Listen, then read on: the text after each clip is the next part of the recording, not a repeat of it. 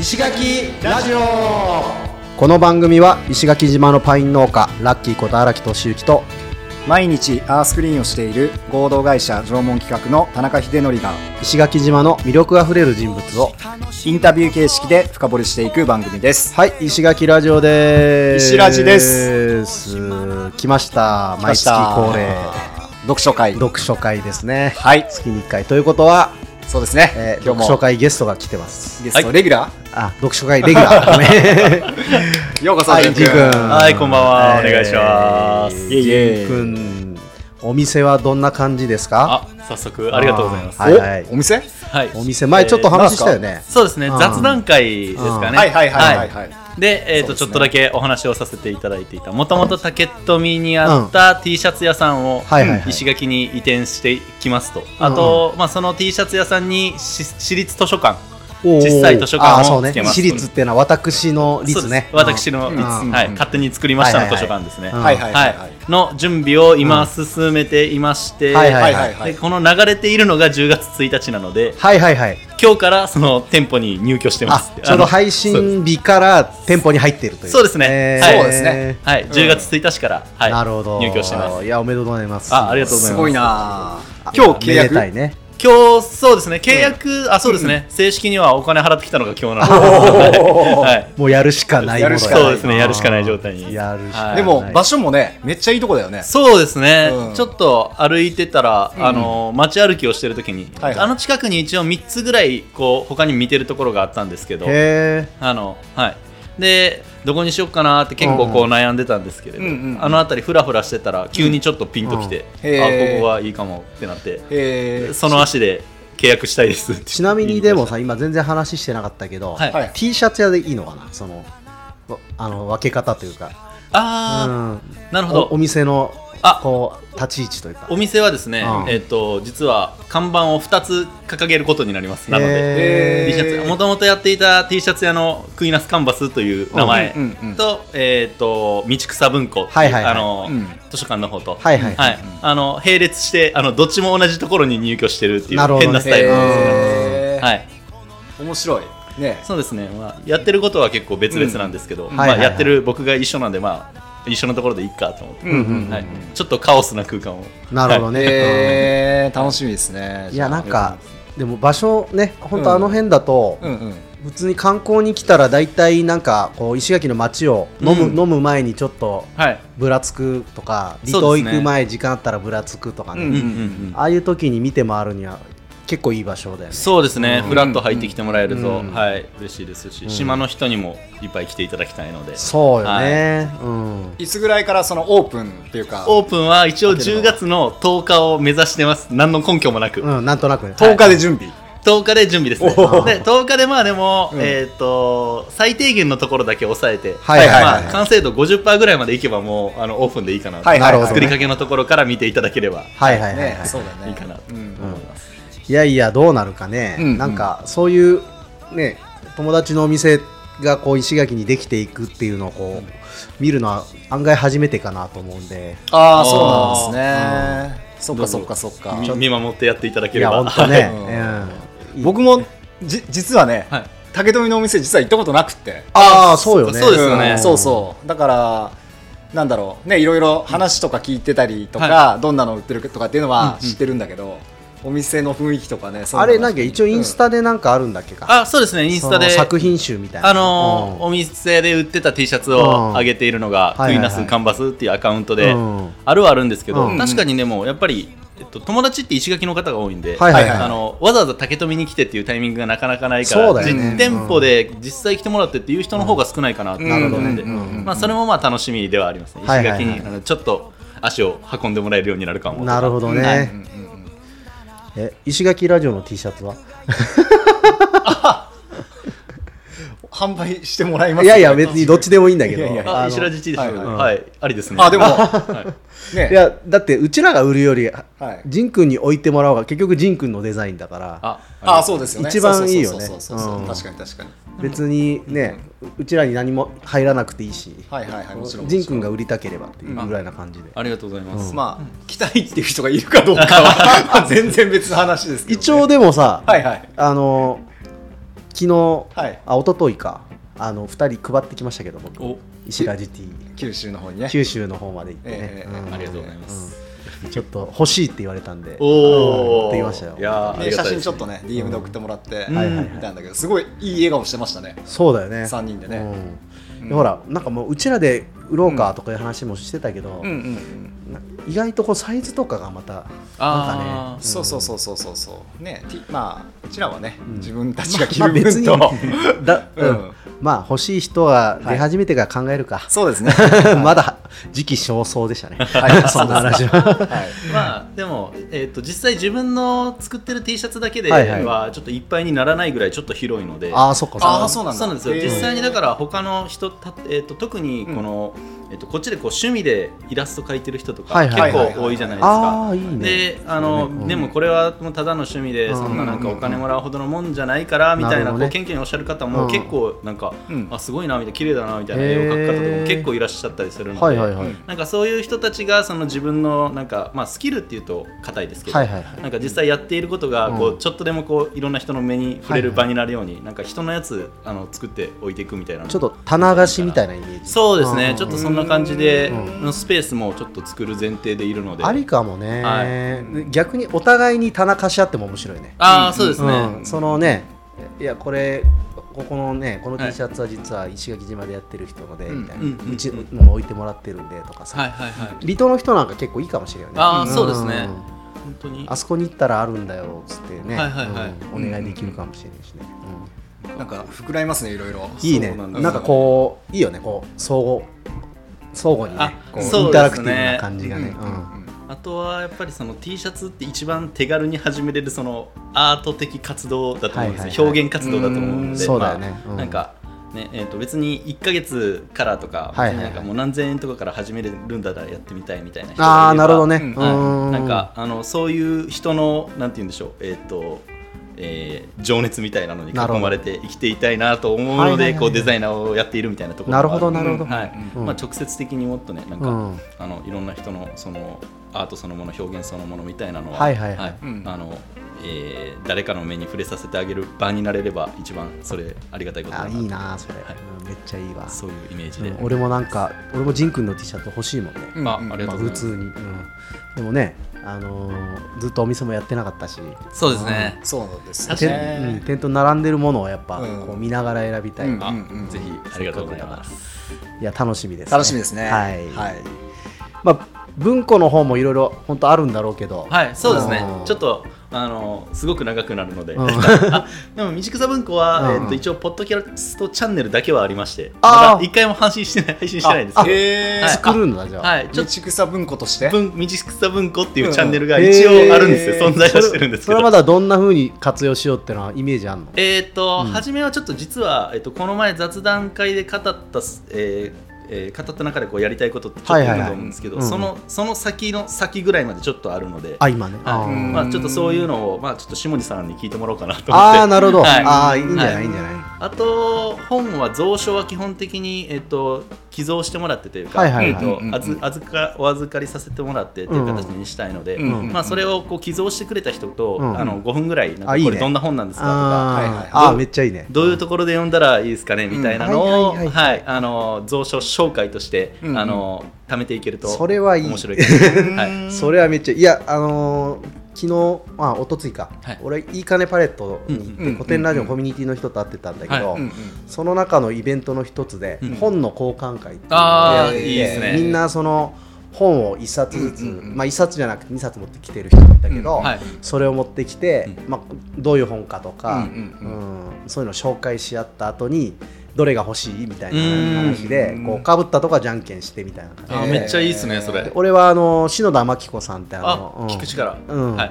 聞く力のリス、うんあれをかあのーまあ、交換してきました。結構分厚かった。うん。で多分仁君とかも興味ありそうだなと思ったから、はいはいはい。読み終わったらあ仮想あありがとうございます。むしろあれを寄贈してもいいあそうですね、んそれ嬉しいですね、うん。はい、なんかそんなのがいいよね、はいこうそんなうんそんな本の循環もね、はい。うんえー道草文庫の方ではい。やっていくということで、はい。うん。まあ、今後が楽しみですな。そうですね。本当にね、はい。石垣にまた面白いですなんかね面白いですよね、うん。読書会やっててうん。本屋さんができちゃって、そ れをねその過程を見れるっていうのがね。そうだね、はい。うんまあまあえっ、とぜひ、はい。お店の方にも機会があったら、ね、そうですね。来てほしいなと思います、はなんか情報はあれに貼っときましょうね。あまた概要欄で概要欄にはい貼っとこうか、あありがとうございます。はい。はいということで、はい。月に一度の読書会いきますか。行きましょう。ジー君今回のテーマをお願いします。はい。今回は言葉でした言葉ね。広いよねこれね。はい。広すぎてさはいはい。選べなかった俺。いやーなんか言葉って聞いて最初ねどうしようかっていうので、本どうやって決めようかみたいなはい。LINE で話したじゃないですか、まあだからちょっとアンテナ立てといて、うん。引っかかったので読もうかなみたいな話があって、うん。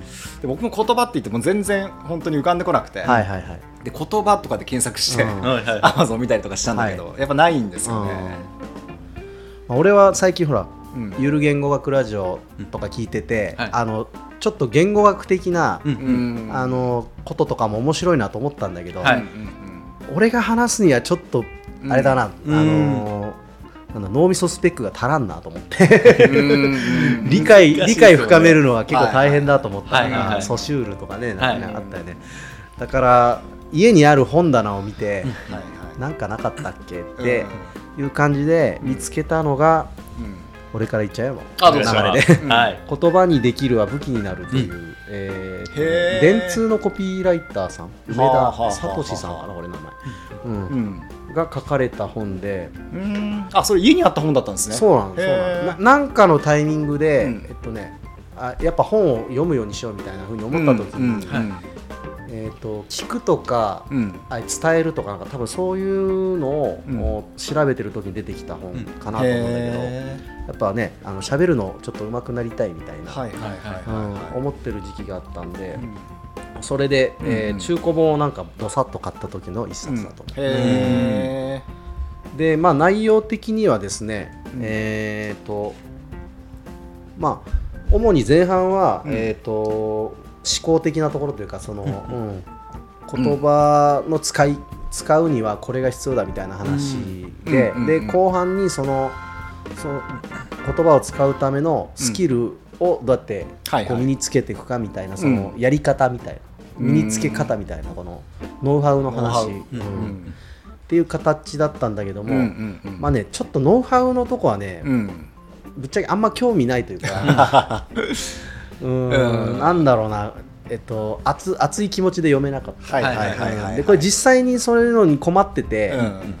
こう仕事としてとか、そんぐらいの人だったら多分こう、うん。本当に A4 の紙用意してそのうん。いろいろ書きながら、言ってる通りに何々ってやって、うんうん。ぎ上げられるんだろうけど、なんとなくそこまでの情熱は 持てなかったんで主に前半の思考でもね前半の思考のところはすごい大事だなと思ったんで、まあうんちょっとそちょっとだけそこをはい話そうかなと思うんだけども、えっとですねうん。要するに、えっと、言葉を伝えるっていうのは、うん。えっと、意外とおーなんだろう言葉遣いとか、うんえっと、語彙力とか、なんかそういうスキル的な面をすごいフォーカスしてるようなうん。ことが多いような気がするという、うん。この方おっしゃってて、うん。で、まあ、言葉っていうのは思考の上積みに過ぎない。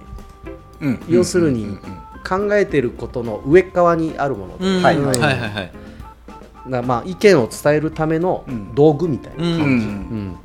うん。で、えーだからそもそも意見がうん。育ってないと、はいはいはいはい。うん。あの宝の持ち腐れというか、はいはいはいはいはい。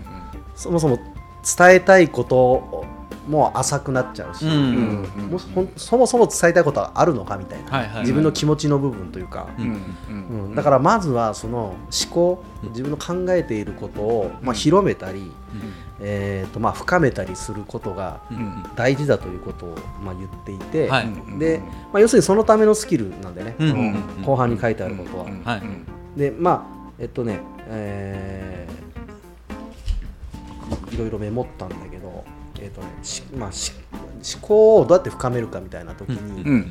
まあ、基本的にはもう自分との対話はい。で深める、自分との対話。うん、しかない、うん。だからなんだろうえっ、とね、えー例えばやりたいことがあったりしたら、はい。うんそれを なんだろう。どうやって、えー深めるん？どうどう思ってるのかちょっと待ってよ、なんかね、えー T 字型思考みたいなのがあったりおう。それスキルのところにあったんだけど。T 字型思考、うん、うん。うん、T 字型なん人材みたいなの前ねあったあ T 型人材そうですね。T 型か、かまあそういう思考のサイクルみたいなノウハウのとか書いてあって、うんうんうん。でそういうのを使ってどんどんこう言語化することによって、うんうんえっ、となんだろうその自分の思いとか、はい。うんうん。それはあーどこから来るものなのかというのを、うん。こうちゃんと言語化していくこと、はいはい。をで、えーまあ、言葉として自分の思考に残るというか言語化ができる、みたいな感じかな、やっぱ言語化をできてないと伝わらない、ううん。んもやっとしてる自分の中にもやっとしていることをうん。うん伝えようと思っても、うん。おそらく伝えたい思いのあの半分も伝わらないみたいな、だからまずその自分の中にもやもやしているなんだろうこう思いとかをうんうんうん。言語化するのが大事だよということを、まあ、ひたすら言っている、ううん。ん本かなというふうに捉えてます。まあね、単純にほらポッドキャストとかやってると、はいはい。まあ、人の心にねうん。なんか響くような言葉をうん。こう話せるようになりたいなっていうのがやっぱあるじゃんね、えー、と希望として希望としては。できるかどうか置いといて、はいはいはい。うん。まあ現状は本当、いろいろ思いはあって意見はあるんだけど、うんうんうん。まあ、なんかそのやっぱ伝えるのはやっぱ苦手なんだよねってうん。いうふうに考えたらやっぱこれ一回やってみた方がいいのかもしれないなって 話しながら思ってきたんだけど。あいいじゃないですかそれが言語化じゃないああそうだね、はい。ちょうど。あの時はこう、うん。なんだろう、えー、とそんなに熱い思いにならなかったけど、は何年ぐらい前だったんですか？これ。前？いやもう最近だよあ最近ですか？買ったのは。あそうなんですね。うん。うん。最近ねいろいろうん。自分変えたいと思ってうん。本を読むようになってるんで。うううん。そっか。そうやって言葉にするとはいはい。気持ちも変わってくるんだね、す すごい発見。そうだね、なんか、うん。あの言葉にすることによって、うん。こうふわふわしてるものを、うん。えっ、と、えーつなぎ止めとくことができる感じがうん。あるじゃないですか、その考えだけだとふわふわしてて、一瞬したら後にはもう、はい。えっとどんな形やったっけって忘れてしまうけど、はいはいはいうん。一旦言葉っていう、はいはい。あの枠に入れておくことによって、こうえっとそれを見ら見ることができるようになるし、はいはいはい。触れることができるようになる、うん。から、えっと多分それがどんどんこう、うん。かえっと思考の足場になっていくというか。あー。でそれをちゃんと,、えっと使いこなして、うん。つなぎ止めておけるようになれば足場がどんどん広くなっていったりとか高くなっていったりとかするから、うんまたこう考えることが、はいはいはいえー視野が広くなってとうんか、うんうん。みたいなことがありそうです。なんかね、ですよねうん。これで言っててちょっとスキルのところで言ってたのが、うん。この型を覚えるっていうのもすごい大事、型を覚える。要するに日本語の表現の形式みたいな、それも大事だよみたいな話もあって、うん。それがあって、うん。そのそういう言葉がいっぱいこう、うん。言語化されている言葉がこう積み上がってたりこうつなぎ止めていたりできてたら、その型に言葉をはめていけばいい、はいはいはいうんはいはい。その組み合わせで。うんね、はい。えー言葉をなんだろうこう伝えたいことを生み出していくみたいな、うん。なんかこういいね。仁君に話を聞くとまたイメージがふ、いやいやいや深まってくるね。面白い。これが対話の面白いところやね、そうですね。うん。なんかレシピみたいな感じですね。レシピ？言葉がえっと、えーよく言われるのはなんか What to say と How to say みたいな、何を言いたいのかとどうやって伝えるのか、それが両輪になっうんてちゃんとこうコミュニケーションが、えとできるようになるみたいな、で What to say って何を言うかっていうのが、えー、と食材なんだと思うんですよ。食材ね、はい。何を、えー、と食べてほしいのか。素材集めみたいなね、はい。食材集め、うん。で、えー、と言葉の使い方ってそのレシピのレパートリーみたいなものがあってはいはいはいはいはいその、はい。えー、と型が多分それに当たるのかなと思うんですけどうんいろんな調理法じゃがいも食べさせたいにも、はいはいはい。カレーとか肉じゃがとか、そのフライドポテトとか、はいはい。いろんなこうあのレシピが 表現の型型があれば増えてれば、多ければいろんな出し方ができるそうです その場に合わせたとか、うん。そのはいはいはい。相手に合わせた、うん。あの出し方ができるようになるいいね伝え方ができるようになる。いいねみたいなので後半部分が多分そそれなんでしょうね。ね。レシピなんだと思うんですよく言う統治法とかもそうだし、んうんうん体言止めとかああ、うんそうですね。繰り返しの技法とか。レトリックってやレトリッつですねクあと比喩はいとかね、はい。はそっかそっか。だそれが型なんだよね。そうですね、うん。ななのかなと。法みたいなね、はい、いいねいいね面白いちょっと俺もなん。かまた広がった認識が変わってきたまあとりあえず俺はそんな感じかなでじゃあ、はい。ひ次ヒデ行こうか。僕もはいいいですか、僕もね今回言葉って何にしようってもう本選びがあの大変というか、はいはいはい。選べなくて、はいはいはい。どれにすればいいか、であのまあ、生活の中でなんか引っかかるのないかなと思って、はいはい。まあ、いろいろ普通に生活してたら、うん。ちょっとなんかこういう系の本読んでみようかなっていうえっと、セールス。ライティングハハンドブックって言って結構これうん。多分昔の本なうんのかな、はいはいはい。結構、うん。ちょっと前に流行ってなんかインターネットの通販とかがうんうんすごく流行ってる時そうそうそうそうにそう。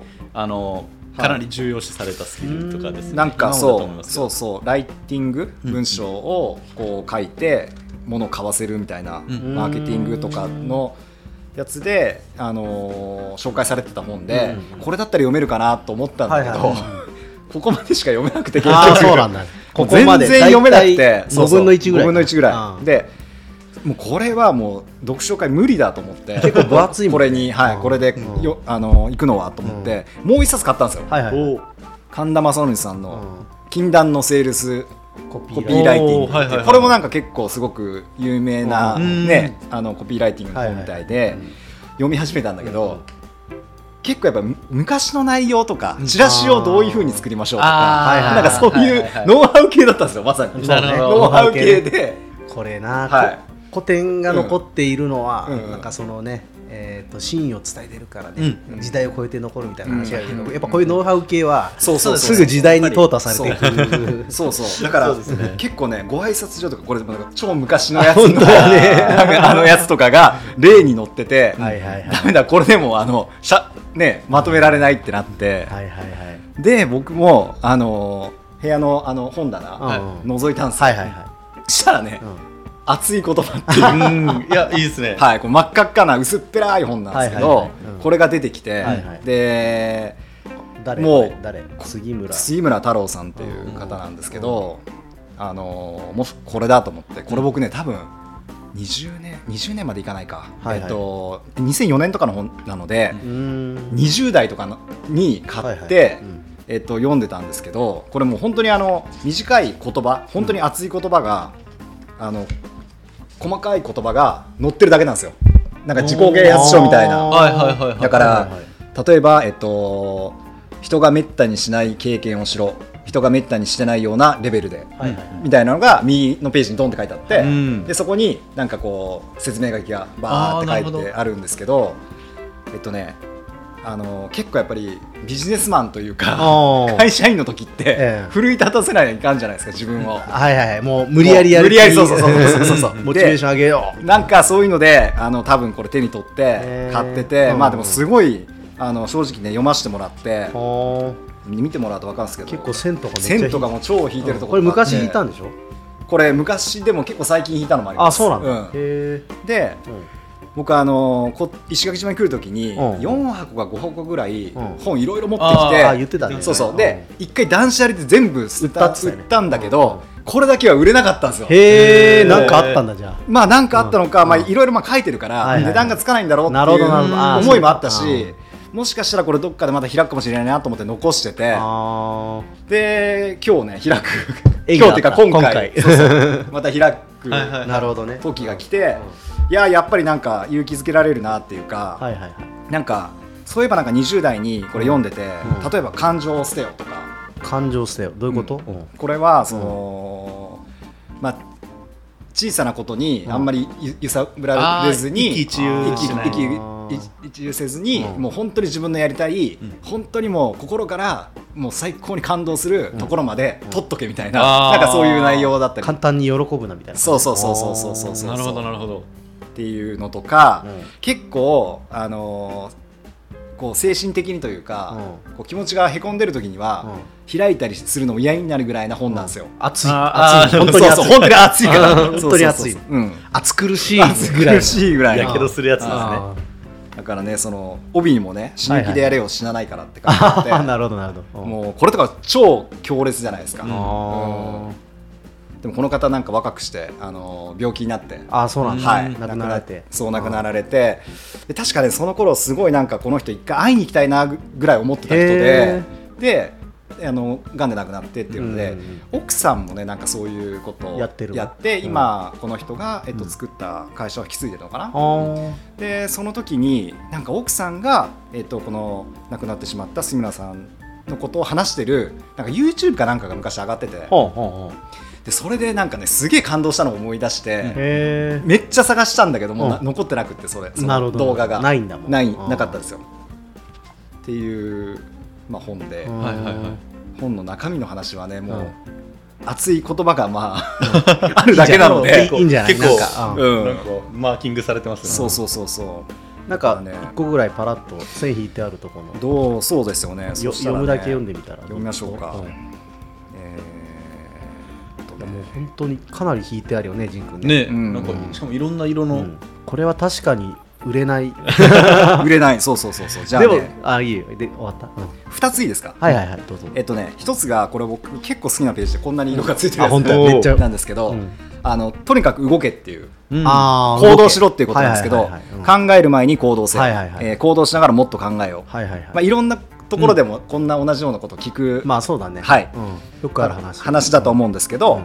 えっと、まず考えたくなった時に動け、うん。はいはい。何をすればいいのかを、えっと、3分以内に箇条書きにし、うん。優先順位をつけて3分 ,3 分後には必ず動き出す。あー結構具体的な具体的なそうですね、でそういうのが結構ねこう本当に強い口調で書かれてるので、なんかこの人あのコーチング？うんうん。コーチングとかもされてたみたないで、ねそのコーチとそのコーチを受ける側の生徒さんの中でその言霊っていうんですか、はいはい。そういうのをやっぱり共有してやってたような人らしく、なんかねすごいあのーいろいろ僕の生きるあれに糧になってる。糧になって そうそうそうそうそうそう、でね今日最後にちょっと、あのーはいここだけなんか後書き的なところにうんうん。書いてあった、あのー話で、はいはいもう言葉とはあんまり関係ないんですけど、うんうんうん。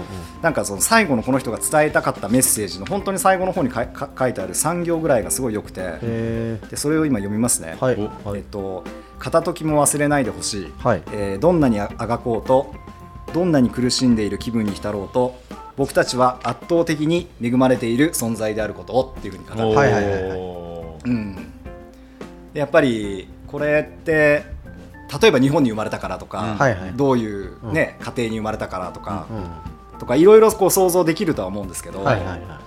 多分このね世界というかこの地球でうん生を受けてるっていううんこと自体が、うんもう圧倒的に恵まれているんじゃないかなっていう、ものすごい競争に勝ち抜いてきてるわけですそうそうそうそうそうそうそうそうそうそうそうまあそういうことをはいはいはいなるほどなるほど。熱熱い言葉。熱い言葉。熱い言葉。真っ赤っかな本です。これ多分ね今も売ってますこれ。へえそうなんです。ねはい。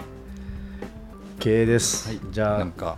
仁君。あはい、え鳥お願いします。あまずですね、うん。あの言葉の言葉っていうテーマにしたはいきっかけあがああそうか。仁君がね今回あれだったもんね。これもともとあの、えっ、とえっ、とふと昔読んだこれもコピーライターの人の本があって、えっと安倍光太郎さんっていう人で、の、えっとコピーライターじゃなくても知っておきたい超言葉術みたいな本へその中ですごい印象に残ってる話があって、これちょっとねなんかその人が作った広告の話をその本の中でしててこれこういうあの今ちょっと見せてるんですけど、うんうんうん。こういう広告で、ハンドサインみたいな。あ手そうです。手の絵が描いてあるね。手話で作った広告。へえで、えっと、これなんだったっけな、えっと、ダイアログ・イン・サイレンスっはていうあの、うんイベントの広告らしいんですはいはいはい。うん。で、えっと、この人はコピーライターで、うん。なんかえっと、えー聴覚うん。に、えっと、耳が聞こえない人向けの、えっと、広告って、えっと、どういうふうにこう作るのかみたいな、うんでなんか普通の言葉じゃダメなんだよねみたいなのを喋っている時に、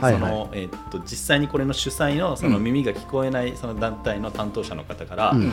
あの安倍さんって言って、うん。その手話も言葉なんですって言われてなるほどね。そのうん。すごくハッとしたっていうのが書いてあったんですよね、その本に。にでえー、とでその成果がこのダイアログインサイドです、はいはい。でうん。この、えっと手話のイラストだけで、えっとえーそういう人たちに伝わる広告を作ったっていううのが、ん。でだから、えっとあえてその言葉っていうのをだだっ広くして、はいはいはい。そのえっと、自分が普段使ってる言葉からできるだけ離れた言葉についての本を読もうと、はいはい、うん。で今回読んだのが、う言葉を使う動物たち。動物すごいすごいな。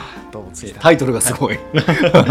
で結構ねなんかうんポップな感じなんですけど、結構難しくて。へー。あの結構専門的な話だ。えっ、とね専門的というかえっ、とね文章が結構難解でした、ええー。哲学者なんですよね書いてる人が。外国の人？外国の人です、うエヴァ・メイヤーさんっていう人で、何どこの人だったかなちょっと忘れちゃったんですけど、うんうん動物がめっちゃ好きなそのうん。哲学者さん、へー。はい、が書いてオランダオランダの人ですかね。オランダ。はね、うん。いで、えっとこの人の、えっと野望。を、はいはいはい。えっと、めちゃくちゃキャッチーに言うと、うん。あの動物を政治に参加させることが野望なんですよ。どういうこあの直では書いてないんですけど、はいはいはい。あの何かっていうとその、えっと今人間がその環境とか今も、えっと海だったりとかうん。山だったりとか開発があって石垣島でもあるじゃないですか、うんうんうん。そういうののこう意思決定に携わっているのってあの人間しかいないじゃないかっていう話をしてるんですよね。それは、えっとうん。動物は、えっとうん。心を持たないからとか、うんもっと言うと動物は言葉を使わないからっていうので、意思疎通ができないと思ってもう人間だけが、うん。えっと意思決定を行っていて、うん。その結果その人間以外の動物うん。がすごく生きていきづらい環境になっている地球はどんどんっていう話をしていてですね、で、えっと、いろんな動物の言葉ってこういうのあるよねこういうのあるよねっていうのがいっぱい出てるんですよ。で、ん。えっと、最初に聞いとくとなんか面白いかなと、言葉の、えっとですね、せ1960年代に、うん。さっき、うん。ラッキーさんも言ってた言語学者、言語学の学者さんうん。が、えっと、言語であるために満たさなければならない基準13項目。定義みたいな。定義。言葉の定義っていうのを出してたらしくて、言葉の定義。はい。えっと何をもって言葉というか、えーっとですね、ちょっと13順番に行きますね、結構面白いこれ。えーっと、えーその1が、うん。情報の発信とうん。受信のための感覚システムがあること。は感覚システム。音とか。音とか、うん。そうです。僕が口で喋る発信のシステムがあって、はいはいはい。えーっと聞いてくれる耳というシステムがある。まあ手話で言えばえーっと手手と目。目。うんそうですね。うん。うん。で、えっと、シグナルを広範囲に発信することと、うん。えっと、発信されたシグナルを受信することができる。だからこれその1とほとんど一緒。ですね、はいはいはい。発信受信ができる、うんうんうん。で、えっと、シグナルを出したら素早く消えて、うん。新たなシグナルが伝えられる、なるほど。あー。ずーっと耳に言葉同じの残らないじゃないですか、はいはいはいはい。みたいな。うん。で、えっと、その4が同じ種の中で互いのシグナルを理解できる。はいはい。まああのまあまあ共通認識があるからうんってことですよね。で、えっと、5が自分の発するシグナルが聞こえる。うん。自分で。自分で。口で聞くことができるし、うん。で、えっと、書いたらそれを自分も見ることができるとか、うんうんうん。で、えっと情報伝達専用のシステムである。だからコミュニケーションのための、うん。えっとうん作用です。でここまでで6個なんですよね、うん。結構あるんですけど。長いね。だだってそうなんですよ、はい、で、えっとこれはでもここまでは大体の、えっと動物のコミュニケーションにも当てはまります。そうだね。うん割と広い定義。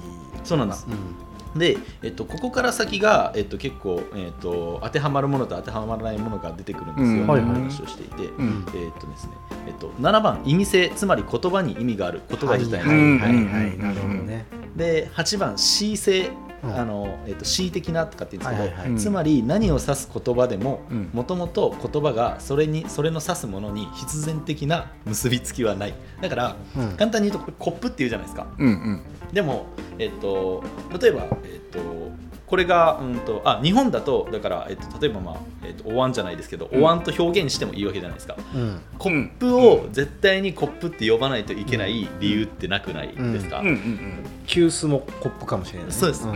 だからただ形にその音とかを当てはめているだけっていうのがですね。えうんーとあとは、えー、と分離したユニット単語などの集まりで作られる。うんはいはいはいで、えー、と言語は意味を持つ言葉と意味を持たない音節、えー、とさっきのコップと一緒ですかねだから、あまあえー、とうんコップって意味があるもので、うん。えーとまあ、それを、えー、と別にどう呼んでもいいと共通認識、うん。えーとですね11新たな言葉を作り出せるで、えー、と12が文化の伝達や世代間の伝達がある、はい、うん。伝えていける、うん。で13が別の場所や違う時間で、えー起きたことの起きた出来事についての情報が伝えられる。っていう、まあ、13あるんですけど、うん。で、えー、と動物もこれやっとるやないけみたいなのをめっちゃこの人があの出してきてる。そうなんです。で、えー。あのマニアック。えー、と例えば僕らが使っている今言葉って、はいはい。えー、と何えー、と五感で言うと今別に何、えーとえーどういう感覚を使わないとダメとか出てなかったじゃないですか、うん定義ってだから、えー、と何感でもいいはずなんですよね、あのうんうん。うんで今で言うと,、えー、と人間の言葉って、うん。えー、と聴覚を使っているじゃないですか。聴覚。はい。えー耳はい。はい。を使っている。で、えー、と書き言葉だと,、えー、とうん。目を使っている、うんうんで他に五感って何があります？え見るあ触覚、あ触覚うん。は、うん。えっと、展示。うん、あとかも別に言葉と言えるじゃないかとか、うんうんあ嗅覚？嗅覚も、うん。えっとえー犬がお尻嗅ぎ合いとかするじゃないですか。ああれある意味その犬の言葉なんだよね。どういう所属団体に自分がこう所属してて、どういう気分かみたいなのを一応伝えるこうシグナまあルになっている、ねあしょんべんの匂い嗅ぐのとか。とか、あはいはいはい。はいで味覚。味覚は、味覚もやってるらしいんですよ。プレーリードッグってイタチみたいなやつはいはいがい。ますね。わかるわかる。海外にいるんですけど、えっと、そいつらはあのキスで話をするらしい、えあのでえーっと唾液の味をあそうです。確認して。唾液の味を確認してそのどういうコミュニティに入ってるかとかどういう状態かみたいなのをやり取りするらしくって。であのなんでかっていうとその、えーっとえー音を使うと,、うん。えーっと外的その鷹とか、はいはいはい。天敵に聞こえちゃうじゃないですか、うんうんでも味覚静かにキスするだけだったら、はいはいはい。あのえーっとプレーリードッグの中でしか伝わらないコミュニケーションができるなるほどね。とかねいろいろ、うん。あとねーうん。イカ？イカ？海の中にいるイカ。イカ。はいはい。えっとモニターみたいに自分の体を自由に色変えれるらしいんですよね、へあああーそうだよね。変色するようんね水中でうん。だから、うん。きえっと、君と友達になりたいよの色とか、うんうんうん。えっとあでも警戒色とか言うよねはいそうそうそうそうはいはいはいはい。はいなんですよ、うん。でしかもイカは高性能で自分の体半分だけを、えっとえー友達色にして、はいはいはい。うんうん。うんあいらっしゃいませ。赤ちゃんがね今赤ちゃんを抱えたお母さんが。そうそうそう。今日いろんな人来るんですよ今日これからはい。ねだからね。うん。はい。はいこっちこっちそう片っぽはすごく友達モード、はいはいはい。で、えっと逆側に嫌なやつがいたら、うん。お前こっち来んなのモードにできたりとかするらしいんですよ。わかんないへだからイカは自分の体の、えっと、僕たちはその自分で手で、えっと、うん。手話とかだったら手で形を作って、うん。あのそれを相手の視覚に訴えてはいはい会話したりとかはできるけれど、うんうんうんイカは体の色。そう色でコミュニケーション。なるほどね。見てんだ。そうなんですよ。そっかそっえーか。はい。それコミュニケーションなんだね。そうなんですよ。よく言うさほらあのーなんい石とかとこう同化するような変色とはまたちょっと違う。またちょっと違うん。って、うん。そうちゃんと意味のある、うん。あの相手に何か自分の感情を伝えるための、うん。うん。うん。えー、と色っていうのをうん。なるほどね。持っている、模様とはいはいはいかってい。うのを持っているとか。それって覚えたら人間もイカの心が分かるってことかな？あでもその色を。そうなんですよ。だから、うん。えっと例えば、うんうん。えっと、えー一番最初のところって、うん。これをすると、うん。してあげると嬉しくって、うん。これをされると嫌だっていうのを、うん。動物のシグナルをキャッチすることができれば、